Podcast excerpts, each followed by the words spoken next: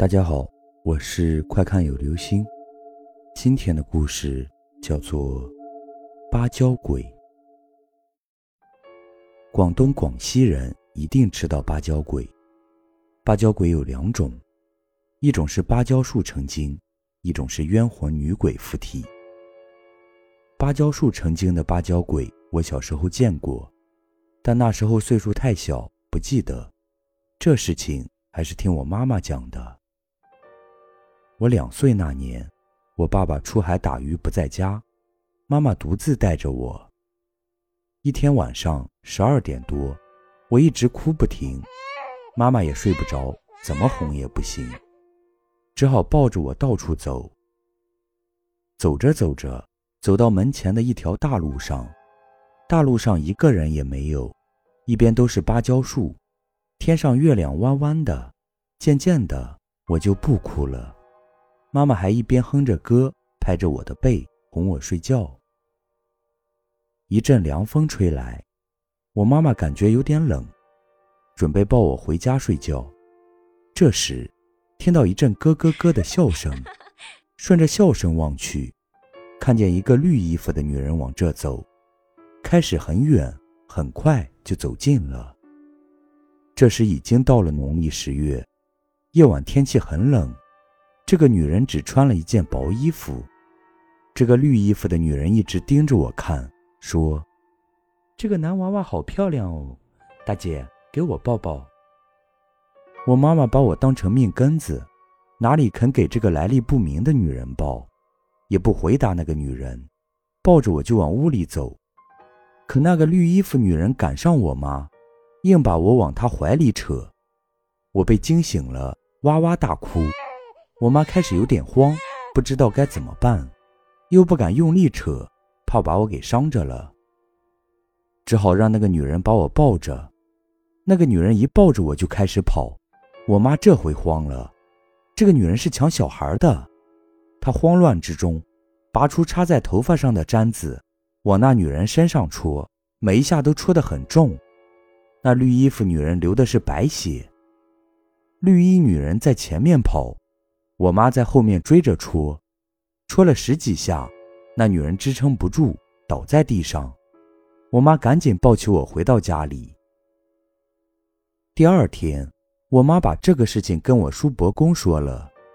我叔伯公说：“这个绿衣服的女人是芭蕉鬼，生过孩子的芭蕉鬼，以后要多防着她。”我叔伯公也不知道芭蕉鬼太详细的信息。没说怎么防，我妈也以为事情过去了。过了一个多月，有一天晚上，家人都睡着了，我突然半夜大哭起来，把我妈惊醒了。打开手电筒一看，我家床底下趴着一个长头发的女人，还是那个芭蕉鬼，正抓着我的脚，想把我拖到地下去。我妈还是用簪子搓。把芭蕉鬼赶走。我的哭声惊动了我二伯和我二妈，他们都跑过来看。我受到惊吓，怎么也不去床上睡。他们三个大人轮流抱着我。快到三更天的时候，鸡还没有叫，我二妈抱着我，她也快睡着了。这时我又大哭起来，哭得撕心裂肺。他们把手电打开一看。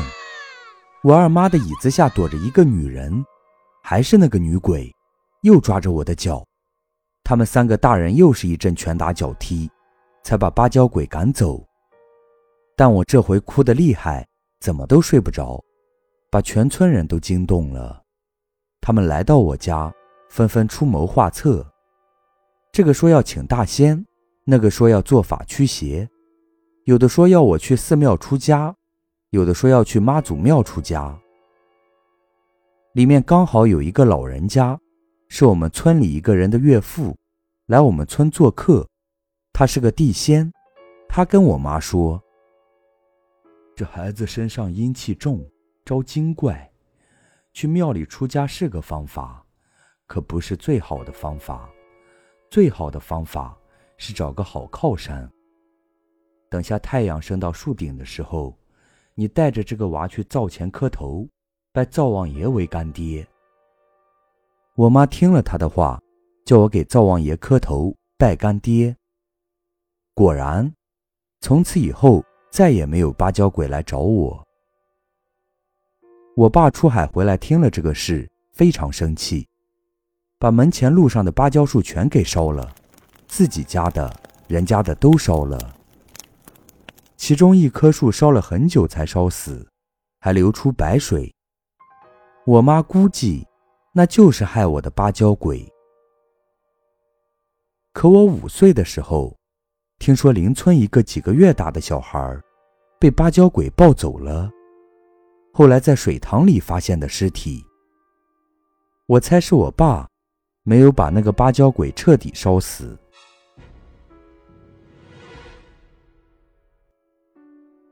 好了，这就是今天的故事，芭蕉鬼。